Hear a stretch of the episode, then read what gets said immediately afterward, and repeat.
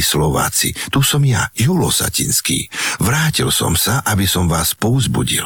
Vraj teraz máte akési podcasty a že sa tam môžete rozprávať, že im môžete len tak načúvať a že vám pomôžu dokončiť každú jednu myšlienku, dokonca aj tú, ktorá vám ešte ani nenapadla. Moji milí Slováci, čo je načaté, treba dokončiť. A keď dokončíte všetko dobré, dojdete ďalej, ako sa vám kedy snívalo. Slovenská sporiteľne verí aj v budúcnosť podcastov ZAPO. Budúcnosť je vaša. Toto je True Crime podcast, takže je logicky 18+, lebo sa nevyhneme opisom fyzického, psychického, verbálneho a sexuálneho násilia a tiež opisom sexuálnych deviácií páchateľov. Z tohto dôvodu je podcast nevhodný pre vás, ktorý máte menej ako 18 rokov alebo citlivejšiu povahu. Jeden z najstarších príbehov starých gréckých bájí je o Kronosovi. Titan Kronos bol synom neba, ktorého volali Ouran, a zeme. Jej meno bolo Gaia. Kronos sa chcel zmocniť vlády nad svetom a preto, aby jeho otec nemal ďalších súrodencov, sterilizoval ho a oženil sa s vlastnou sestrou Reou. Mal s ňou veľa detí. Ibaže Kronos sa bál, aby mu niektorý z jeho potomkov neurobil to isté, čo urobil svojmu otcovi. A preto každé svoje dieťa po narodení prehltol. Jeho sestra a manželka v jednom sa na to už nemohla dívať a preto požiadala o pomoc rodičov. Tí jej poradili, aby posledné dieťa vymenila a do plienok miesto syna zabalila kus kameňa. Kronos tak na miesto svojho potomka prehltol kus skaly. Zachránený chlapec dostal meno Zeus a keď vyrástol, dal otcovi vypiť odvar, po ktorom Kronos vyvrátil von z brucha všetkých jeho bratov a sestry. Zeus sa so súrodencami usídlil na hore Olymp a všetci sa stali bohmi. Pustili sa do boja s Kronosom a ostatnými titanmi. Zeus napokon Kronosa porazil. Rozsekal ho na kúsky a bez tela ho uvrhol hlboko do Tartaru, dnes by sme povedali do pekla. Zeus sa stal pánom sveta, lenže titani na čele s Kronosom sú nesmrteľní a podľa báje dodnes Kronosovo vedomie prežíva hlboko v Tartare a hľadá rovnako ako náš diabol nové príležitosti, ako sa vrátiť k moci a ovládnuť svet. Príbeh o Kronosovi je jedným z najstarších príbehov otcovraždy, plný mýtov a legend. Náš príbeh taký nie je. Žiadna legenda, ani mýtus, pretože je žiaľ pravdivý. Činy, pri ktorých potomkovia vraždia svojich rodičov, majú silnú symbolickú hodnotu. Tá grecká mytológia bola založená zrejme na mnoho tisícročných skúsenostiach a múdri ľudia, ktorí sa tým zaoberali, tak dospeli k určitým záverom a tie závery z tých potom sa tie mýty nejakým spôsobom vytvorili, ale fakt je jeden. V novoveku rakúsky psychoanalytik a zakladateľ psychoanalýzy Freud prišiel na to, že každý muž miluje svoju matku a žiarli na svojho otca a chce, aby zomrel. To sú také želania, ktoré samozrejme sa nikdy do vedomia toho človeka nedostanú. Oni sú v tzv. presný freudovský preklad je nevedomie. Ale teda otcovražda je práve takým skutkom, po ktorom podľa Freuda a čoraz viac sa ukazuje, že to má určitý pravdivý a racionálny podklad, tak to je taký skutok, po ktorom muži túžia, aby sa mohli oženiť so svojou matkou. V každom prípade ale tej symboliky odvíjajúcej sa od antických mýtov je v tomto príbehu až až. Ale čoraz viac prichádzame na to, že vychádzala z vecí, ktoré boli overené mnoho stá a možno aj mnoho tisíc ročnou empíriou.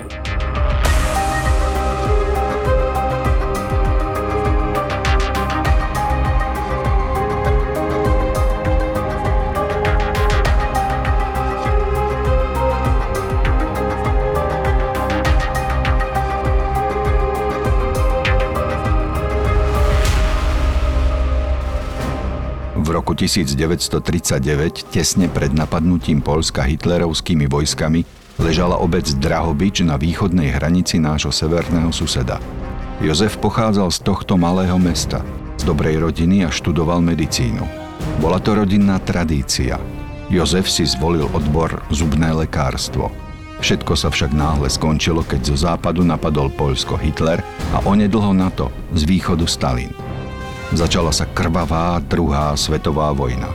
Po napadnutí Polska sovietským zväzom Jozefa aj s rodičmi deportovali do Kazachstanu. Vtedy to bola súčasť sovietského impéria. Keď sa Hitler neuspokojil s Polskom a v roku 1941 napadol aj svojho spojenca, Sovietsky zväz, mobilizácia vohnala Poliaka Jozefa do radov Červenej armády. Odvelili ho na Kaukaz. V boji Jozefa zranili a dostal sa do nemocnice v Nalčiku. Kým sa vystrábil, vojna sa skončila a do Nalčiku prišli za Jozefom aj jeho rodičia. Stále sa cítili byť Poliakmi, ale ich drahobič sa po vojne stala súčasťou Sovietskeho zväzu a tak sa do Poľska nebolo kam vrátiť. Môže mať trauma, ktorú na jednotlivých rodinných príslušníkoch zanechala vojna vplyv aj na ďalšie generácie? Môže, jednoznačne.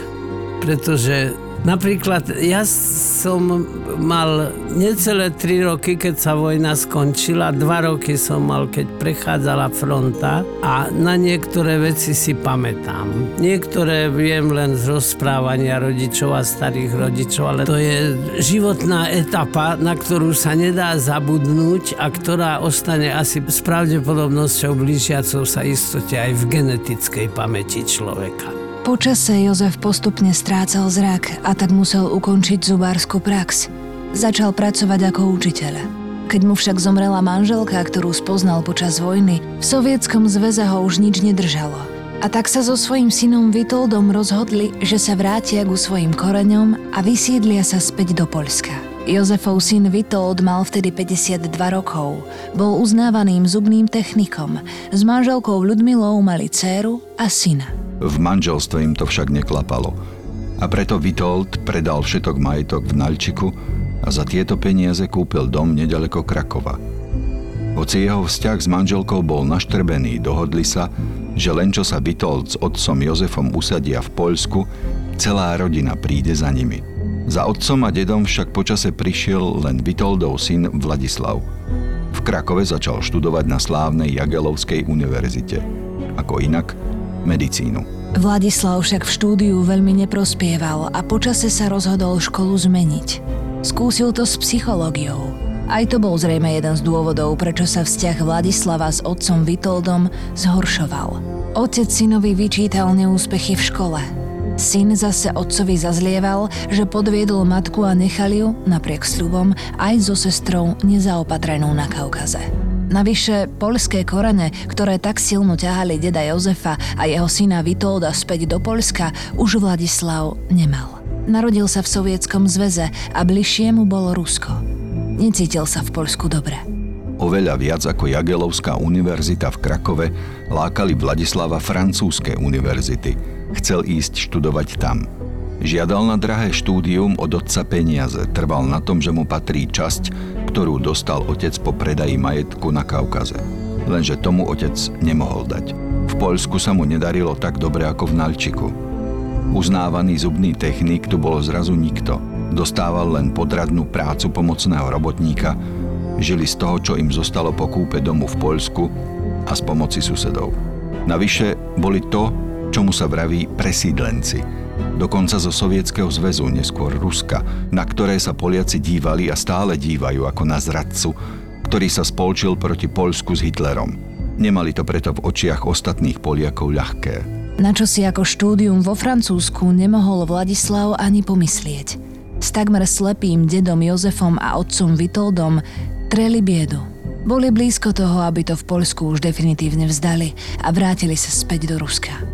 Za to všetko vinil Vladislav svojho otca, ktorý rozbil rodinu, odišiel z Ruska a prekazil synovi jeho sny o štúdiu vo Francúzsku. Je podľa teba správny prístup toho otca, že vlastne Vladislava nútil do štúdia, ktoré Vladislav by si možno sám nevybral? Nemôžeme nikoho prinútiť, aby z akejkoľvek rodinnej tradície alebo z iných dôvodov sa venoval nejakej činnosti. Tu si môžeme ponechať len poradný hlas. Každý strojcom svojho šťastia. Rodič mu môže poradiť. Nemôže ho do ničoho nútiť. Vzťahy v rodine neboli vôbec dobré, myslíš si ale, že boli dostatočne zlé na to, aby sme mohli hovoriť o zvýšenom riziku nejakého násilia? Zrejme každý z nich bol špecifickou a nie celkom štandardnou osobnosťou, vybavený osobnostnou štruktúrou a práve preto, keď ešte zohľadníme ďalšie premenné, o ktorých sme už v tomto príbehu na začiatku hovorili, ktoré sa mohli zúčastniť na nepriateľstve, ktoré sa stupňovalo do nenávisti medzi týmito dvomi najbližšími príbuznými. Každopádne tento prípad dokonalo potvrdzuje ten Freudov archetyp, že vlastne ten Vladislav nenávidel svojho otca a chcel sa ho teda zbaviť, možno symbolicky zo začiatku, práve kvôli tomu, čo spravil aj e, jeho matke. Áno, pretože svoju matku miloval, a tým pádom na svojho otca žiarlil. I keď dobre intelektovo vybavených jedincov a s harmonickou osobnostnou štruktúrou, toto všetko je zatlačené hlboko do umbeuste, do nevedomia a len v snoch sa to niekedy môže vynoriť na povrch, aj to len v symbolickej podobe. A to najmä u osobností neštandardných, abnormných, akcentovaných, narušených, tam to môže prebiehať inakšie a oveľa malígnejšie ako u harmonických osobností. S akými osobami tu máme dočinenia? Obidvaja boli osobnostne neštandardní. V akom smere? Obaja boli vykorenení. Jeden bol vykorenený z Polska do Sovietskeho zväzu a druhý sa narodil v Sovietskom zväze a cítil sa jeho občanom, bol vykorenený do Polska. Zapríčinilo to okolnosti, ktoré u otca by sme tie okolnosti nehľadali tak detailne napríklad v rodine a v príbuzenstve, ale už vo vzťahu syna k tomuto otcovi, pretože keď jemu bolo lepšie a lepšie sa cítil a chcel radšej žiť v Rusku, a ten otec ho vlastne do toho Polska dotiahol nie celkom v súlade s jeho vôľou. Takže tam takýmto spôsobom sa ten vzťah týchto dvoch neštandardných osobností vyvíjal. Možno ten Vladislav ani nemal taký problém s tým Polskom. Myslím, že tam bol hlavný dôvod to, že nechcel byť s tým otcom. No áno, z určitých náznakov vyplýva, že on tú svoju ženu a teda Vladislavovú matku klamal, podvádzal a že teda dôvodom a príčinou rodinného nesúladu bol hlavne otec Vitold. Nevedno, kedy sa rozhodol. Isté však je, že 30. mája 1999 o 19.45 začal Vladislav konať. Zavolal otca, aby s ním zišiel do pivnice ich domu. Tam ho napadol paralizérom. Nebol však celkom úspešný a otec Vitold sa synovi po prvom útoku ubránil. Pokúsil sa z pivnice pred Vladislavom utiecť. Vtedy zobral jeho syn veľký skrutkovač, ktorý si predtým nabrúsil a vrhol sa na otca na schodoch z pivnice. Opakovane ho bodol do krku a do hrudníka. Ubodal ho na smrť. To však Vladislavovi nestačilo. Otca vyzliekol, zobral pripravený povraz omotal ho mŕtvemu okolo nôh a vyvesil ho dolu hlavou. Ruky mu rozprestrel, aby telo pripomínalo obrátený kríž. Bol to Vladislavov zámer, aby vyzeralo ako ukrižované na tzv. diablovom kríži. Ani po ukrižovaní mŕtvoly však Vladislav ešte neskončil. Hlavu oddelil od trupu. Chrbticu presekol rýľom. Skalpelom urobil zárazy v podkolennej jamke, aby z tela vytiekla všetka krv. Tam, kde stekala, pripravil vedrá, aby ju zachytil. Všetko, čo Vladislav urobil svojmu otcovi, už bolo ďaleko za hranicou ľudského cítenia a chápania. Napriek tomu sa ešte nezastavil.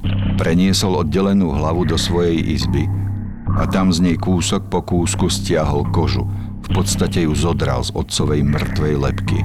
Kožu si nechal, čo zostalo vyhodil von oknom do krovia pri dome. Stiahnutú kožu z otcovej tváre nasolil konzervačnou soľou, aby sa nezmršťovala a potom ju zošil do podoby masky. Keď masku dokončil, nasadil si ju na svoju tvár. Spodok pod krkom, kde ešte trčala koža, si zahalil šálom, na hlavu si dal klobúk a nasadil si okuliare. Vyšiel von pred dom, sadol si na lavičku a čakal na deda, ktorý ako každé ráno šiel pozbierať vajíčka a nakrmiť sliepky. Bol pondelok, 31. máj 1999. Keď dedo Jozef prechádzal okolo lavičky, Vladislav ho zmeneným hlasom, ktorým sa snažil imitovať otca, pozdravil. Jozef už mal slabý zrak. Sluch už tiež nebol najlepší a tak najprv nespoznal, že to nie je jeho syn, ale vnúk schovaný v otcovej koži, kto ho pozdravil. Dedo urobil z vajíčok raňajky a vnúk s maskou z tváre Jozefovho syna si k nemu pokojne prisadol a najedol sa s ním. Jozefovi sa však stále nepozdával synov hlas, hoci cez slabé oči mal pocit, že to jeho syn je. Po chvíli sa od raňajok zdvihol a pobral sa prezrieť dom. Prestúpilo ho podozrenie, že sa deje niečo zlé. Vnúk Vladislav si zatiaľ šiel ľahnúť – po prebdenej noci v pivnici a v izbe, kde vyrábal masku z otcovej tváre, bol unavený. Dedo zašiel napokon aj do pivnice. Našiel v nej vysieť telo bez hlavy s vedrami zaschnutej krvi. Vystrašil sa a vybehol nahor do domu za vnukom, aby mu povedal, čo našiel v pivnici. Hneď potom sa rozbehol k susedom zavolať políciu. Jeho vnuk pochopil, že všetko vyšlo najavo. Zobral otcovo zakrvavené oblečenie, ktoré si predtým odložil – Schoval sa nedaleko domu a z úkrytu pozoroval všetko, čo sa bude diať. Keď sa nabažil, vybral sa na nedalekú autobusovú zastávku, sadol si na lavičku a čakal, kým ho nájdu. Keď prišli policajti, privítali ich slovami Tak tu ma máte. Zaujímavým faktom tohto prípadu je, že Vitoldov syn, teda Vladislav, hlavná postava dnešného príbehu, študoval na Jagelovskej univerzite e, v rovnakom čase ako Kateržina Zovada, teda obeď príbehu, ktorý sme preberali v epizóde Zaživa stiahnutá z kože. Dokonca on bol v tomto čase aj jedným z hlavných podozrivých k tomuto príbehu, ale musí ísť o obrovskú štatistickú anomáliu, že? Dva tak strašné príbehy a tak podobný modus operandi na jednom mieste v rovnakom čase. Svet je malý. Dejú sa veci, ktoré sa dejú úplne výnimočne a, a raz za tisíc rokov a zrazu sa udejú v tom istom čase na tom istom mieste. Keď som sa o tomto príbehu dozvedel prvýkrát, okamžite som si povedal, že niečo tak groteskne strašného sa dopustil pravdepodobne psychicky chorý človek. Zarazilo ma ale ako naplánovanie chladne, bezcitne a systematicky postupoval, lebo tam bola aj vyššia technická náročnosť prevedenia takéto vraždy. On tam mal predpripravené nástroje, mal predpripravený spôsob, ako ho tam zavesí v tej pivnici a tak ďalej. Nevylučujú tieto skutočnosti duševnú chorobu? Toto nebolo konanie duševne chorého človeka, pretože jeho kontakt s realitou nebol narušený. Vladislav sa k vražde otca Vitolda priznal hneď a bez okolkov. Svoj čin však nelutoval. Naopak, bol naň hrdý. Tvrdil, že jeho činy a všetko, čo urobil s otcovým telom, by mali ľudia chápať ako umelecké dielo, ktoré ilustruje ľudské zlo. Pretože jeho otec si to, čo mu urobil, zaslúžil. Svoj čin nenazval vražda, ale dielo. Dielo, ktoré bolo pomstou za otcov nemorálny život. Nemorálne bolo to, že ho odviezol do Polska. Nemorálne bolo to, že doma zanechal jeho matku a sestru Nemorálne bolo, že zviedol o 30 rokov mladšiu ženu, dceru jedného zo svojich najlepších kamarátov. A keď ho pristihla vlastná manželka na miesto, aby sa svojmu poklesku postavil ako muž, alebo sa kajal, radšej z Babelo ušiel do Polska. To, že sa nakoniec rozhodol v maske vydávať za otca, ktorého zavraždil, nazval Vladislav experimentom. Chcel zistiť, či ho starý otec pozná, alebo bude považovať za svojho syna. Prečo si nakoniec tú kožu aj obliekol? Tam je ten, ten obrovský paradox, že na jednej strane ho nenávidí a na druhej strane sa mu chce podobať. Ešte raz zdôrazňujem to, čo v psychiatrii a v klinickej psychológii zdôrazňujeme opakovane, že rodič rovnakého pohľavia je pre mňa vzorom správania a rodič opačného pohľavia je pre mňa vzorom výberu partnera. Každý voči svojim rodičom a voči svojmu okoliu prechovávame veľmi kontroverzné emócie a harmonickej osobnosti sa väčšinou toto darí zosúladiť so štandardným sociálne priateľným životným štýlom a menej harmonickej osobnosti sa to nedarí vždycky a úplne neharmonicky abnormnej osobnosti sa to nemusí dariť vôbec.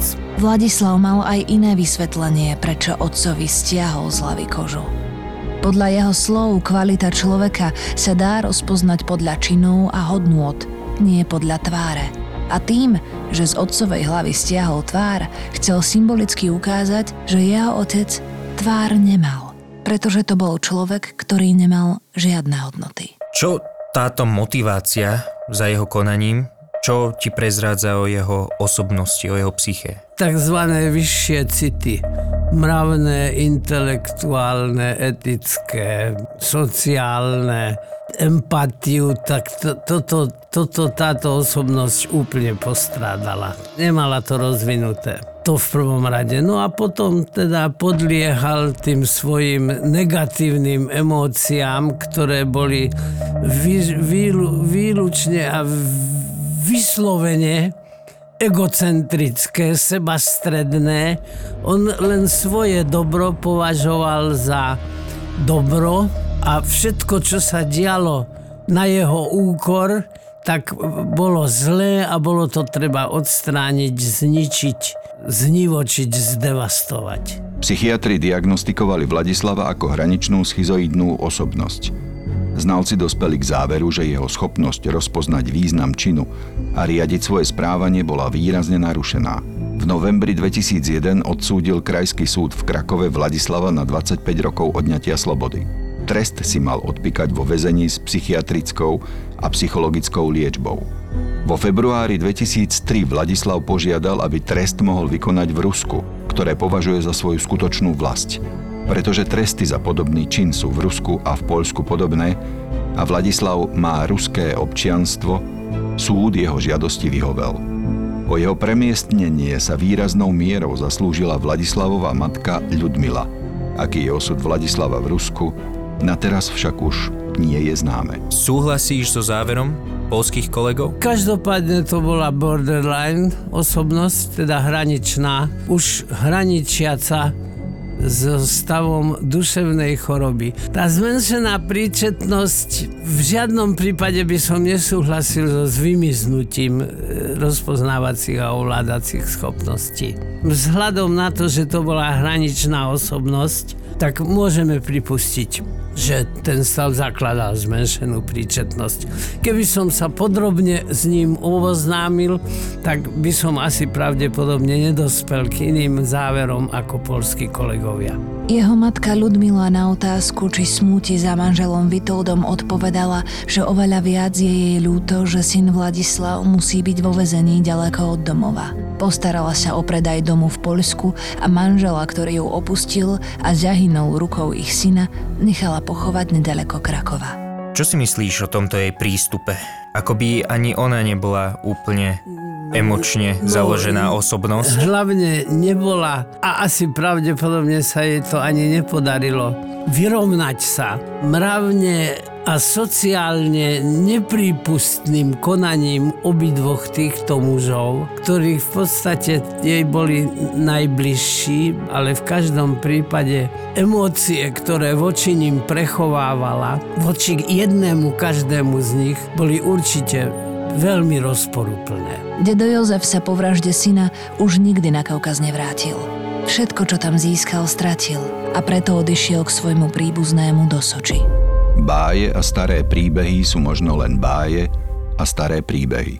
Z Vladislava, ktorý zabil svojho otca, sa nikdy nestal vládca bohov, ktorý sa usídlil na Olympe, tak ako sa to stalo Zeusovi, keď zabil svojho otca, Titana Kronosa. Ale kto vie, Možno, že sa raz Vladislav pridá k svojmu otcovi Vitoldovi v Tartare, ktorý dnes voláme peklo a spolu budú pikať za všetko zlé, čo vykonali na zemi. Hoci tak, ako vraví stará grécka povesť, ani v pekle zlo nezhynie. Len čaká na vhodnú príležitosť, aby mohlo opäť ovládnuť svet. Ak sa tak náhodou už nestalo.